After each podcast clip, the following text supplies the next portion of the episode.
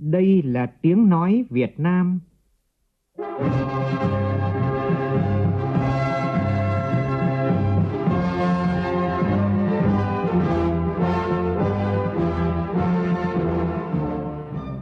là tiếng nói Việt Nam, phát thanh từ Hà Nội, thủ đô nước Cộng hòa xã hội chủ nghĩa Việt Nam.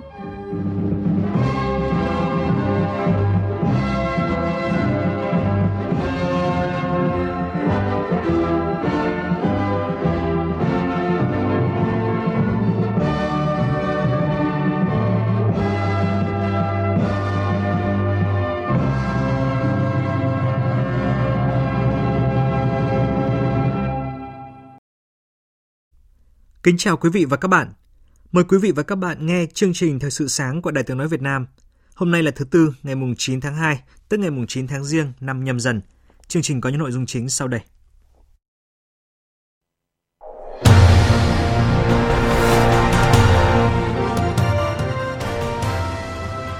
Phó Thủ tướng Lê Văn Thành khẳng định nguồn dự trữ xăng dầu trong nước vẫn dồi dào và yêu cầu Bộ Công Thương xử lý nghiêm các hành vi găm hàng xăng dầu chờ tăng giá xảy ra cục bộ tại một số địa phương.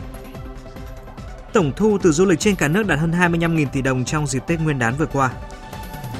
Hôm nay, Bộ Giáo dục và Đào tạo tổ chức các đoàn kiểm tra thực tế tình hình mở cửa trường học tại các địa phương, cơ sở giáo dục từ bậc mầm non đến đại học. Trong phần tin thế giới, Tổng thống Pháp Emmanuel Macron lạc quan về hướng giải quyết cuộc khủng hoảng Ukraine Chính phủ Iraq nỗ lực thu hồi các cổ vật bị biến mất sau cuộc chiến tranh mà Mỹ và các đồng minh phát động cách đây ngót 20 năm.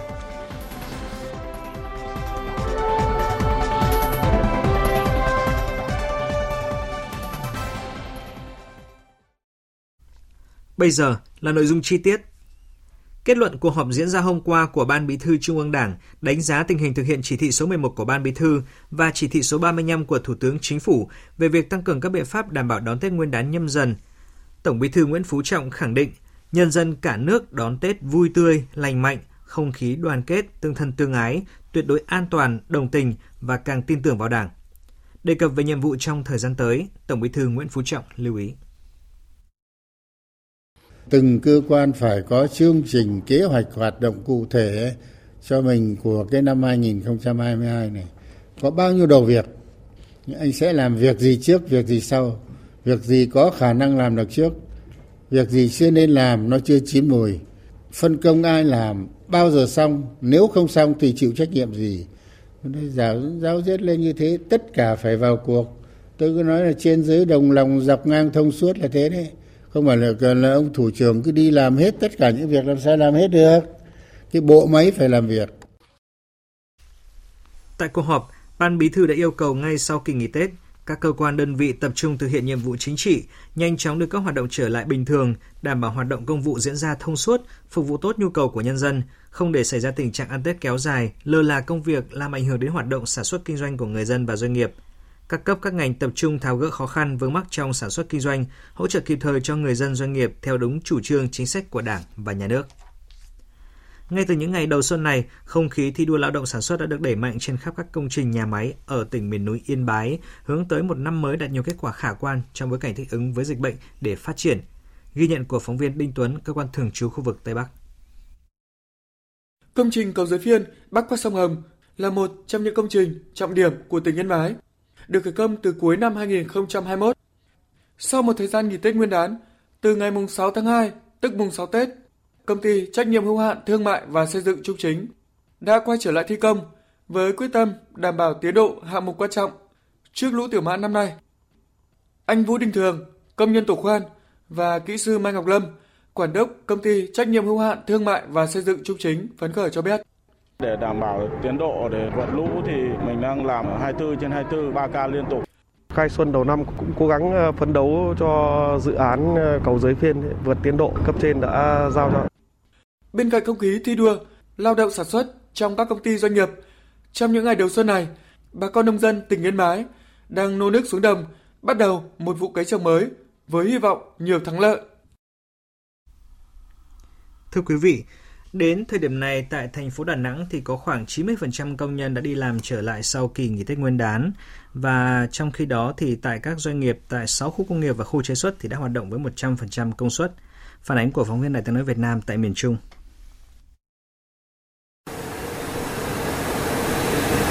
Tại công ty trách nhiệm hữu hàng Apple Film Đà Nẵng, khu công nghiệp Hòa Cầm, tất cả 200 công nhân đã làm việc nghiêm túc sau kỳ nghỉ Tết.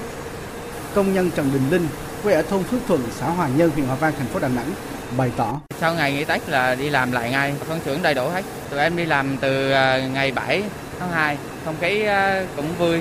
Đầu năm à, đi làm có lãnh đạo công ty lì xì. Mong muốn một năm nay dịch bệnh được kiểm soát để đi làm lại bình thường. Năm ngoái thì dịch bệnh cũng có nghỉ nhiều, thu nhập cũng không được ổn định. Cũng như tại công ty trách nhiệm hữu hạn Apple Film Đà Nẵng, hầu hết các doanh nghiệp trên địa bàn thành phố Đà Nẵng đã sản xuất trở lại sau những ngày nghỉ Tết. Ông Phạm Trường Sơn, trưởng ban quản lý khu chế xuất và các khu công nghiệp Đà Nẵng cho biết, đến ngày 7 tháng Giêng, 85% công nhân ở 6 khu công nghiệp khu chế xuất trên địa bàn thành phố đã đi làm trở lại. Hơn 90% doanh nghiệp hoạt động bình thường sau kỳ nghỉ Tết. Ngày mùng 7 ngày hôm qua là 85% số lượng công nhân đã đi làm. Còn một số các doanh nghiệp thì là họ chọn ngày khởi công, à, ngày bắt đầu là ngày mùng 8 hoặc ngày mùng 9. Thì trong ngày nay hoặc ngày mai thì họ sẽ tiếp tục và nâng ờ, công suất. Hy vọng rằng là trong khoảng à, 2 ngày nữa thì gần như 100% số lượng công nhân sẽ đi làm. Mình nắm à, hàng ngày đấy, 90% các doanh nghiệp là đi, đã đi vào hoạt động rồi. Những ngày làm việc đầu tiên của năm mới nhâm dần, lãnh đạo thành phố Đà Nẵng đã đến thăm động viên người lao động tại các nhà máy xí nghiệp. Tại những nơi đến thăm, lãnh đạo thành phố lắng nghe tình hình sản xuất kinh doanh, ghi nhận những khó khăn vướng mắt của từng doanh nghiệp. Hôm qua, 10 huyện thành phố của tỉnh Con Tum đồng loạt tổ chức lễ phát động phong trào thi đua gia quân xây dựng nông thôn mới và đô thị văn minh đầu xuân nhâm dần 2022. Tin của phóng viên Khoa Điểm thường trú tại khu vực Tây Nguyên. Lễ phát động phong trào thi đua gia quân xây dựng nông thôn mới và đô thị văn minh được tỉnh Con Tum duy trì tổ chức sau dịp Tết Nguyên đán hàng năm. Năm nay, phong trào thi đua có chủ đề phát triển sản xuất, chỉnh trang khu dân cư, xây dựng nông thôn mới, đô thị văn minh. Thực tế cho thấy, nhờ được cả hệ thống chính trị và đông đảo nhân dân nhiệt tình hưởng ứng, tham gia tích cực, đến nay tỉnh Con Tum đã có 35 xã đạt chuẩn nông thôn mới, trong đó 3 xã đạt chuẩn xã nông thôn mới nâng cao. Năm 2022, tỉnh phân đấu có thêm 8 xã đạt chuẩn nông thôn mới. Được huyện Đắc Hà chọn làm điểm tổ chức lễ gia quân đầu xuân nhâm dần 2022, ông Nguyễn Khắc Sĩ, Chủ tịch Ủy ban nhân dân thị trấn Đắc Hà cho biết. Cụ thể nhất là chúng tôi là đầu tư về đường giao thông theo nghị quyết 64 của Hội đồng nhân dân huyện. Ngoài ra thì tận dụng các cái nguồn lực hỗ trợ của cấp trên để xây dựng cái kết cấu hạ tầng để từng bước xây dựng đô thị loại 4 vào năm 2025 phát triển kinh tế xã hội á, lợi thế đất của thị trấn Đắc Hà là rất là mau mở hai nữa là trình độ thâm canh của nhân dân là rất là tốt cho nên chúng tôi là sẽ phát triển các cái sản phẩm ô cốp gắn với là phát triển các cái doanh nghiệp hợp tác xã tổ hợp tác để phát triển kinh tế tạo là công an việc làm cũng như là tạo thu nhập cho nhân dân trên địa bàn. Tinh thần là nhân dân làm nhà nước hỗ trợ và nhân dân nhà nước cùng làm về cơ bản là nhân dân đồng tình ủng hộ thưa quý vị, thống kê mới nhất từ Bộ Văn hóa Thể thao và Du lịch cho biết, ước tổng lượng khách trong 9 ngày Tết từ ngày 29 tháng 1 đến ngày mùng 6 tháng 2 vừa qua, khách du lịch nội địa đạt 5 triệu 500 nghìn lượt khách Khách du lịch quốc tế là 467 lượt khách từ Liên bang Nga theo chương trình thí điểm hộ chiếu vaccine phòng COVID-19. Tổng doanh thu từ các hoạt động du lịch trên toàn quốc là hơn 25.000 tỷ đồng. Trong kỳ nghỉ Tết Nguyên đán vừa qua, Quảng Ninh đón trên 300.000 lượt khách đến các khu điểm du lịch trên địa bàn với tổng doanh thu khoảng 400 tỷ đồng. Vũ Miền, phóng viên Đài Tiếng Nói Việt Nam thông tin. Trong những ngày đầu năm 2022, dù thời tiết lạnh và có mưa, nhưng đã có hơn 300.000 lượt du khách đến với Quảng Ninh. Tại các cơ sở lưu trú lớn như FLC, Vinpearl, Legacy Inn Tử, công suất sử dụng phòng đạt từ 80 đến 90%. Một số điểm du lịch tâm linh như khu di tích danh thắng Yên Tử, đền Cửa Ông, khu di tích đặc biệt quốc gia nhà Trần tại Đông Triều, chùa Cái Bầu, chùa Ba Vàng, mỗi ngày đón hàng nghìn du khách đến tham quan chiêm bái. Đáng chú ý, ngày mùng 3 Tết âm lịch, Quảng Ninh đón đoàn khách lữ hành đầu tiên tổ chức theo tour sau 2 năm gián đoạn. Ông Phạm Ngọc Thủy, Giám đốc Sở Du lịch tỉnh Quảng Ninh cho biết, đây là tín hiệu vui, đánh dấu sự phục hồi của ngành du lịch sau thời gian dài gần như đóng băng do dịch bệnh. Đó là tín hiệu rất tốt của đầu năm. Người ta kỳ vọng rằng là năm nay thì thực hiện tốt kế hoạch 6 tháng đầu năm thì tập trung đón khách nội địa và tập trung đón những thị trường ờ, phía Nam. Trong cái quý một này chúng ta tập trung đón ờ, các đoàn khách liên quan đến cái khách du lịch văn hóa tâm linh. Đó là đón thế mạnh chúng ta. Kỳ vọng có một cái năm mới 22 này sẽ có những cái việc phục hồi tốt hoạt động du lịch ờ, đón khoảng ờ, 9,5 triệu khách trong đó có ờ, 1,5 triệu khách quốc tế. Còn theo Sở Du lịch Thành phố Hồ Chí Minh, từ ngày 29 tháng Chạp năm Tân Sửu đến ngày mùng 6 Tết nhâm dần, tổng doanh thu từ du lịch trên địa bàn đạt khoảng 3.100 tỷ đồng. Không chỉ khách từ các tỉnh thành đến Thành phố Hồ Chí Minh mà người dân Thành phố Hồ Chí Minh đi du lịch trong dịp Tết cũng rất lớn. Ủy ban nhân dân thành phố Hà Nội vừa thống nhất với đề nghị của huyện Mỹ Đức về việc mở cửa đón khách tham quan di tích quốc gia đặc biệt quần thể Hương Sơn từ ngày 16 tháng 2 tức ngày 16 tháng Giêng năm nhâm dần. Ủy ban nhân dân thành phố Hà Nội cũng đã chấp thuận đề xuất của Sở Văn hóa và Thể thao Hà Nội về việc mở cửa các rạp chiếu phim, các cơ sở địa điểm biểu diễn văn hóa nghệ thuật, các nhà hát rạp hát trên toàn thành phố từ ngày mai mùng 10 tháng 2. Thưa quý vị, nhà trường chuẩn bị chu đáo, học sinh háo hức, phụ huynh vừa mừng vừa lo. Đó là tâm trạng chung ở 57 địa phương trên cả nước khi mà học sinh khối trung học cơ sở và trung học phổ thông đi học trực tiếp trở lại từ hôm qua. Để tạo thuận lợi cho học sinh, phụ huynh và nhà trường cũng như đảm bảo công tác phòng dịch, Hôm qua, Bộ trưởng Bộ Giáo dục và Đào tạo đã có công điện gửi giám đốc các sở giáo dục đào tạo về một số việc cần lưu ý khi học sinh trở lại trường học trực tiếp. Một số nội dung đáng chú ý trong công điện như sau. Căn cứ tình hình thực tế, giám đốc các sở giáo dục và đào tạo tham mưu chủ tịch Ủy ban nhân dân tỉnh thành phố chỉ đạo tổ chức dạy học trực tiếp tại địa phương thống nhất đầy đủ, tạo thuận lợi cho phụ huynh trong việc đưa đón và chăm sóc học sinh. Trong những ngày đầu học sinh quay lại học trực tiếp tại cơ sở giáo dục, cần dành lượng thời gian phù hợp để học sinh làm quen trở lại với việc học trực tiếp. Tổ chức tư vấn, hỗ trợ tâm lý cho học sinh. Tuyệt đối không được xảy ra việc kỳ thị đối với các trường hợp không may bị F0.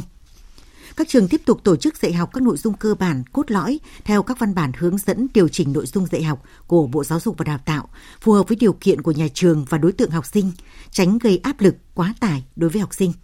Việc kiểm tra đánh giá định kỳ theo hình thức trực tiếp tại trường cần được thực hiện sau thời gian học sinh đã được ôn tập, củng cố, bổ sung nội dung kiến thức.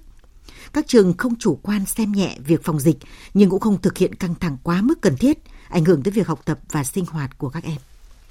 Theo thông tin từ Thứ trưởng Bộ Giáo dục Đào tạo Ngô Thị Minh, từ hôm nay Bộ sẽ tổ chức các đoàn kiểm tra khảo sát thực tế tình hình mở cửa trường học tại các địa phương, các cơ sở giáo dục từ bậc mầm non tới đại học. Tin của phóng viên Nguyễn Hằng các đoàn kiểm tra do Bộ trưởng và các Thứ trưởng khảo sát thực tế tình hình mở cửa trường học tại các địa phương, các cơ sở giáo dục từ bậc mầm non tới đại học. Đoàn kiểm tra sẽ cùng chính quyền địa phương nắm bắt tình hình thực tế, những khó khăn vướng mắc để kịp thời đưa ra những giải pháp để tháo gỡ. Với mục tiêu là nhanh chóng mở cửa trường học an toàn ở tất cả các địa phương, bậc học, Thứ trưởng Bộ Giáo dục và Đào tạo Ngô Thị Minh cho biết. Xác định cái cấp độ dịch là cần thiết và không phải là vì từng vùng cấp độ 1, cấp độ 2 mà cứ nay đóng cửa trường, mai đóng cửa trường. Cái việc xác định cấp độ dịch đã được xác định đến tận cấp phường xã. Và như vậy thì cái việc mở cửa trường học thì cơ bản những vùng 1, vùng 2 là đều đã đáp ứng. Và theo như cái tiêu chí mới gần như cái vùng 1, vùng 2 là cơ bản. Nay mở cửa, mai mở cửa, cách thực hiện của một số cơ sở còn máy móc quá, cái tính thích ứng linh hoạt, an toàn đã chưa có giải pháp, cái kế hoạch chi tiết. Về việc sinh viên đại học đã được tiêm vaccine nhưng vẫn chậm trở lại trường học trực tiếp, Thứ trưởng Ngô Thị Minh cho biết có nhiều trường đại học bị trưng dụng làm nơi cách ly, do đó việc khôi phục các trang thiết bị phục vụ việc dạy và học cần được phối hợp quan tâm. Mặt khác, việc trở lại các trường đại học còn theo tình hình dịch bệnh của các địa phương chứ không phải chỉ riêng cơ sở giáo dục. Vì vậy, từ ngày 14 tháng 2 tới, 100% các cơ sở đã có kế hoạch tổ chức dạy học trực tiếp. Chuyển sang một vấn đề đang được dư luận quan tâm. Những ngày qua, tình trạng khan hiếm nguồn cung xăng dầu đã xuất hiện ở các tỉnh đồng bằng sông Kiều Long.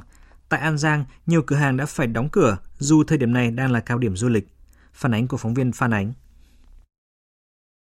Ghi nhận của phóng viên, một số doanh nghiệp cửa hàng kinh doanh xăng dầu trên địa bàn tỉnh An Giang treo bảng hết xăng 95, chỉ còn bán xăng E5 nhưng lượng còn rất ít. Thậm chí nhiều cửa hàng đóng cửa treo biển hết xăng.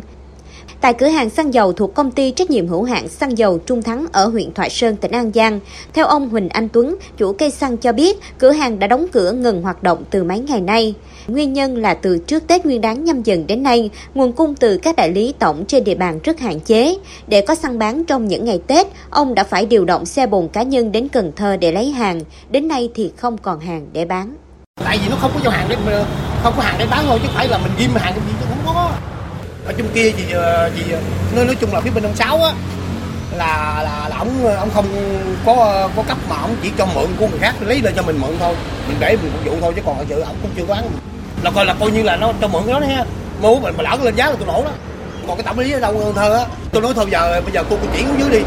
Tôi với nhận bao nhiêu được chân về tôi bán tôi có bán rồi đó. Hồi nó, nó giao hàng mà tới thơ tôi phải mất mướn xe đây tới thơ nhận lên theo Cục Quản lý Thị trường tỉnh An Giang, những ngày qua có khoảng 23 cửa hàng kinh doanh xăng dầu đóng cửa. Nguyên nhân là nguồn cung từ các tổng đại lý, doanh nghiệp đầu mối hạn chế, không đủ cung cấp cho các cửa hàng.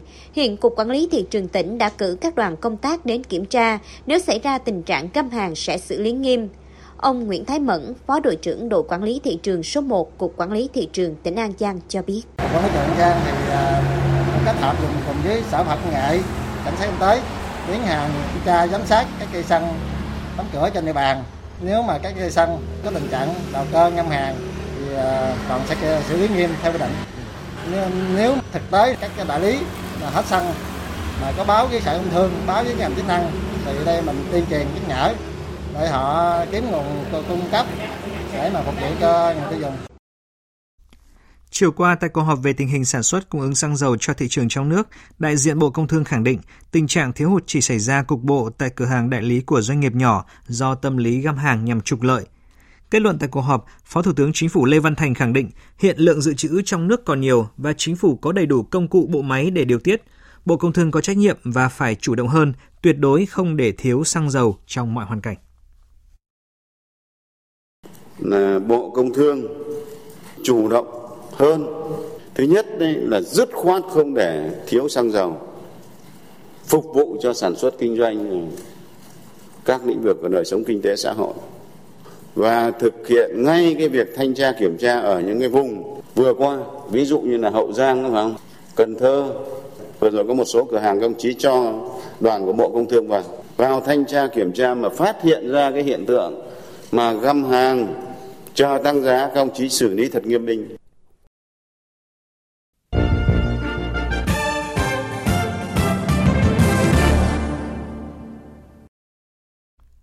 Xin chuyển sang phần tin thế giới. Tại Kiev, hôm qua đã diễn ra cuộc gặp của các Tổng thống Ukraine và Pháp Volodymyr Zelensky và Emmanuel Macron. Chủ đề thảo luận chính giữa các nhà lãnh đạo đó là tình hình an ninh xung quanh Ukraine và việc thực hiện các thỏa thuận Minsk – anh Tú, phóng viên Đài tiếng nói Việt Nam tại Liên bang Nga, đưa tin. Tổng thống Pháp Macron đã bay tới Kiev sau cuộc gặp với Tổng thống Nga Putin ở Moscow ngày hôm trước. Đáng chú ý, chuyến thăm này của ông Macron là chuyến thăm đầu tiên của người đứng đầu nước Pháp tới Ukraine trong 24 năm qua. Phát biểu tại cuộc họp báo sau hội đàm với Tổng thống Zelensky, thì Tổng thống Pháp Macron cho biết cả Ukraine và Nga đều cam kết thực hiện các thỏa thuận Minsk đã ký vào tháng 2 năm 2015. Theo lời ông, thì Tổng thống Zelensky xác nhận sẵn sàng thực hiện các thỏa thuận này. Còn trong cuộc thảo luận trước đó tại Moscow, Tổng thống Nga cũng cam kết tuân thủ. Ông Macron cho biết Nga không có ý định khơi mào leo thang ở Ukraine. Cách duy nhất để giải quyết khủng hoảng là con đường chính trị. Thỏa thuận Minsk là công cụ để bảo vệ sự toàn vẹn lãnh thổ của Ukraine và tất cả các bên phải thực hiện các nghĩa vụ của mình. Tổng thống Macron cho biết các cố vấn chính trị của định dạng Normandy sẽ gặp nhau tại Berlin vào ngày 10 tháng 2. Ông tuyên bố, cùng với Đức, Pháp dự định tiếp tục các nỗ lực hòa giải trong quan hệ giữa Nga và Ukraine. Về phần mình, trong cuộc đàm phán với nhà lãnh đạo Pháp, thì Tổng thống Ukraine Volodymyr Zelensky bày tỏ cam kết tôn trọng lệnh ngừng bắn ở Donbass để tránh leo thang. Kiev kỳ vọng rằng hội nghị thượng đỉnh của bốn nhà lãnh đạo Normandy có thể được tổ chức trong tương lai gần. Nhà lãnh đạo Ukraine chia sẻ tầm nhìn với Pháp về các thách thức an ninh, đòi hỏi cách tiếp cận mới – Ông nhấn mạnh rằng Pháp có vai trò quan trọng đối với Ukraine và toàn bộ EU. Pháp đã dành cho Ukraine 1,2 tỷ euro hỗ trợ tài chính vĩ mô. Điều này thực sự sẽ giúp Kiev ổn định nền kinh tế. Một lực lượng binh lính Mỹ và các thiết bị quân sự đã hạ cánh xuống sân bay Zhezhova ở Ba Lan, nằm cách biên giới của nước này với Ukraine khoảng 90 cây số. Thông tin này được đưa tin ngay sau khi Tổng thống Joe Biden ra lệnh triển khai 1.700 binh sĩ tới Ba Lan trong bối cảnh lo ngại Nga đang chuẩn bị cho một cuộc xâm lược vào Ukraine. Hải Đăng, phóng viên Đài tiếng nói Việt Nam theo dõi khu vực Đông Âu, đưa tin. Hàng trăm lính Mỹ thuộc sư đoàn dù 82 của Mỹ sẽ được điều động từ pháo đài Prague ở Bắc Carolina, Mỹ đến khu vực Đông Nam Ba Lan Thiếu tướng Christopher Donahue cho biết sự đóng góp này tại Ba Lan cho thấy sự đoàn kết của Mỹ đối với tất cả các đồng minh ở châu Âu, nhất là trong giai đoạn bất ổn hiện nay. Bộ trưởng Quốc phòng Ba Lan Mariusz Blaszczak hoan nghênh việc triển khai quân đội tới nước này và nhấn mạnh sự răn đe và đoàn kết của các đồng minh là phản ứng phù hợp nhất đối với các chính sách hiện nay của Moscow. Việc Mỹ triển khai quân đội tới Ba Lan là một phần trong nỗ lực của Washington nhằm chấn an các đồng minh NATO ở sườn phía đông của Liên minh trong bối cảnh Nga đang gia tăng sức ép ở biên giới với Ukraine. Chủ tịch Hội đồng tham mưu trưởng Liên quân Mark Milley đã trao đổi với các nhà lập pháp tuần trước rằng Kiev có thể sẽ thất thủ trong vòng 72 giờ sau cuộc tấn công lớn của Nga. Tuy nhiên, Moscow đã phủ nhận, đồng thời bác bỏ các cáo buộc của phương Tây cho rằng Nga đang chuẩn bị một cuộc tấn công vào Ukraine. Trong một diễn biến liên quan, Bộ trưởng Quốc phòng Ukraine Alexei Reznikov vừa thông báo các lực lượng vũ trang nước này sẽ tiến hành tập trận quân sự với sự tham gia của máy bay tàng hình tấn công và các tên lửa chống tăng từ ngày mai cho đến ngày 20 tháng 2. Vị quan chức này cũng xác nhận Ukraine đang tiếp nhận vũ khí từ nhiều nước. Về tình hình dịch COVID-19 trên thế giới, theo thống kê của Wondermeter, số ca nhiễm COVID-19 trên toàn thế giới đã tiến sát mốc là 400 triệu. Châu Âu hiện là khu vực bị ảnh hưởng nhiều nhất, hiện có hơn 137 triệu ca nhiễm và châu Á đứng thứ hai về số ca nhiễm với hơn 105 triệu ca. Thưa quý vị, trải qua hàng thập kỷ chiến tranh và tình hình bất ổn đã biến Iraq trở thành thiên đường của nạn trộm cắp cổ vật. Ngành bảo tàng và nhiều chuyên gia khảo cổ của nước này đang chiến đấu không ngừng để tìm lại kho báu của đất nước. Mới đây nhất, Bộ Văn hóa Iraq cũng đã được Bộ Văn hóa Liban bàn giao 337 cổ vật, vốn là những hiện vật đã bị đưa ra khỏi quốc gia Trung Đông này kể từ khi Mỹ triển khai quân đội tại Iraq vào năm 2003. Biên tập viên Ngọc Huân tổng hợp thông tin. Toàn bộ số hiện vật này trước đó từng được trưng bày tại một bảo tàng ở Liban trong nhiều năm, cho tới khi nhà chức trách Liban xác nhận những cổ vật này thuộc về Iraq. Trong số các hiện vật được thu hồi, có 331 viên đất sét khắc chữ hình nêm, một trong những hệ thống chữ viết sớm nhất trong lịch sử nhân loại, xuất hiện từ khoảng năm 3200 trước công nguyên. Phát biểu tại một cuộc họp báo, ông Laid Hussein, Chủ tịch Hội đồng Quốc gia về Cổ vật và Di sản của Iraq cho biết.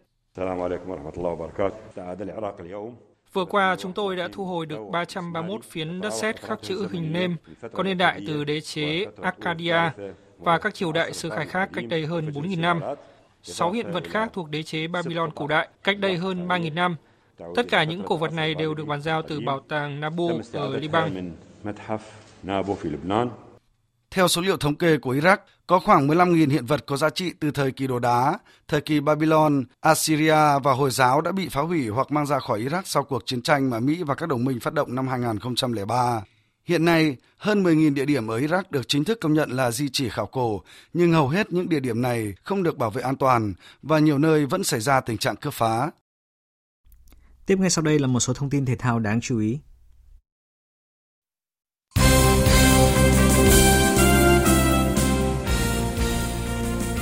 Tối nay, chuyên cơ từ Việt Nam sẽ sang Mumbai, Ấn Độ để đón đội tuyển bóng đá nữ quốc gia trở về và hạ cánh ở Hà Nội vào sáng mai.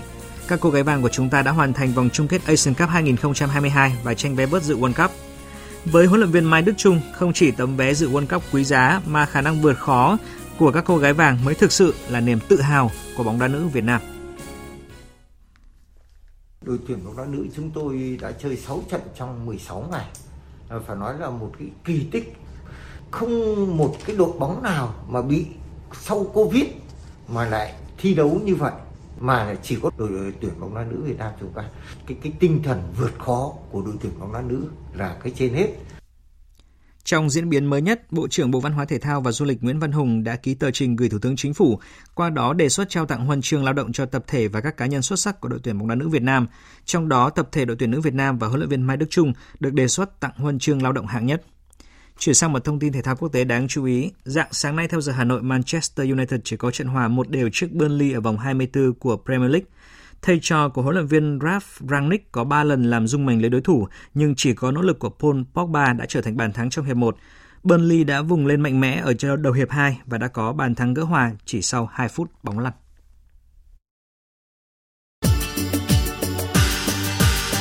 Dự báo thời tiết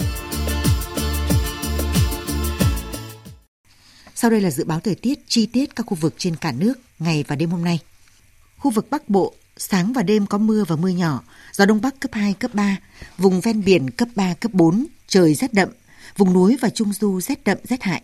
Vùng núi cao có khả năng xảy ra băng giá và mưa tuyết, nhiệt độ từ 11 đến 18 độ, vùng núi từ 9 đến 12 độ, vùng núi cao có nơi dưới 5 độ, riêng khu Tây Bắc từ 22 đến 25 độ, có nơi trên 25 độ. Khu vực từ Thanh Hóa đến Thừa Thiên Huế, phía Bắc ngày có mưa, mưa nhỏ rải rác, đêm có mưa vài nơi. Phía Nam có mưa, mưa rào rải rác, gió nhẹ, trời rét. Phía Bắc từ 14 đến 20 độ, phía Nam từ 17 đến 24 độ. Khu vực từ Đà Nẵng đến Bình Thuận, phía Bắc có mưa, mưa rào rải rác. Phía Nam ngày nắng, chiều tối và đêm có mưa rào và rông vài nơi, gió Đông Bắc cấp 2, cấp 3. Phía Bắc, đêm và sáng sớm trời lạnh, nhiệt độ từ 22 đến 30 độ phía Nam từ 24 đến 33 độ.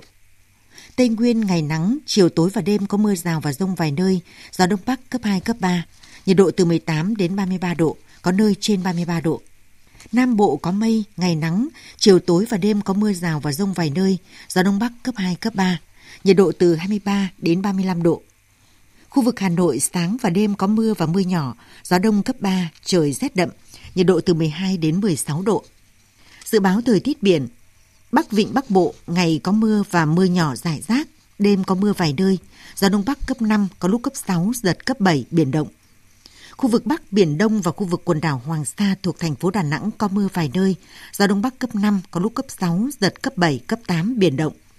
Nam Vịnh Bắc Bộ, vùng biển từ Quảng Trị đến Quảng Ngãi, vùng biển từ Bình Định đến Ninh Thuận, vùng biển từ Bình Thuận đến Cà Mau, khu vực giữa Biển Đông, khu vực Nam Biển Đông và khu vực quần đảo Trường Sa thuộc tỉnh Khánh Hòa có mưa rào vài nơi, gió Đông Bắc cấp 4, cấp 5. Vùng biển từ Cà Mau đến Kiên Giang và Vịnh Thái Lan có mưa rào vài nơi, gió đông cấp 3, cấp 4. Vừa rồi là những thông tin thời tiết.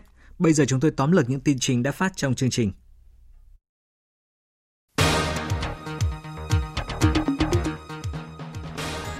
Phó Thủ tướng Lê Văn Thành nhấn mạnh, hiện nay dự trữ xăng dầu trong nước đủ lớn, đồng thời Việt Nam có đầy đủ các quy định pháp luật, cơ chế chính sách để bình ổn, đáp ứng đủ xăng dầu cho tiêu dùng và sản xuất.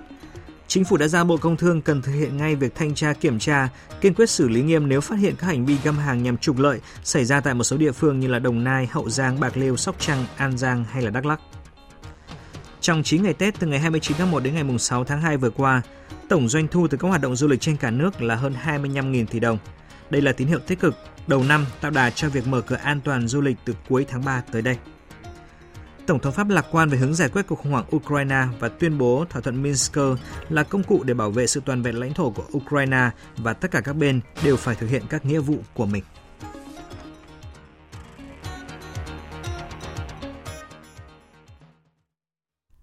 Thời lượng dành cho chương trình Thời sự sáng nay đến đây đã hết. Chương trình do biên tập viên Hoàng Ân biên soạn với sự tham gia của phát thanh viên Minh Nguyệt, kỹ thuật viên Thế Phi, chịu trách nhiệm nội dung Lê Hằng. Xin kính chào tạm biệt và hẹn gặp lại quý vị trong những chương trình sau.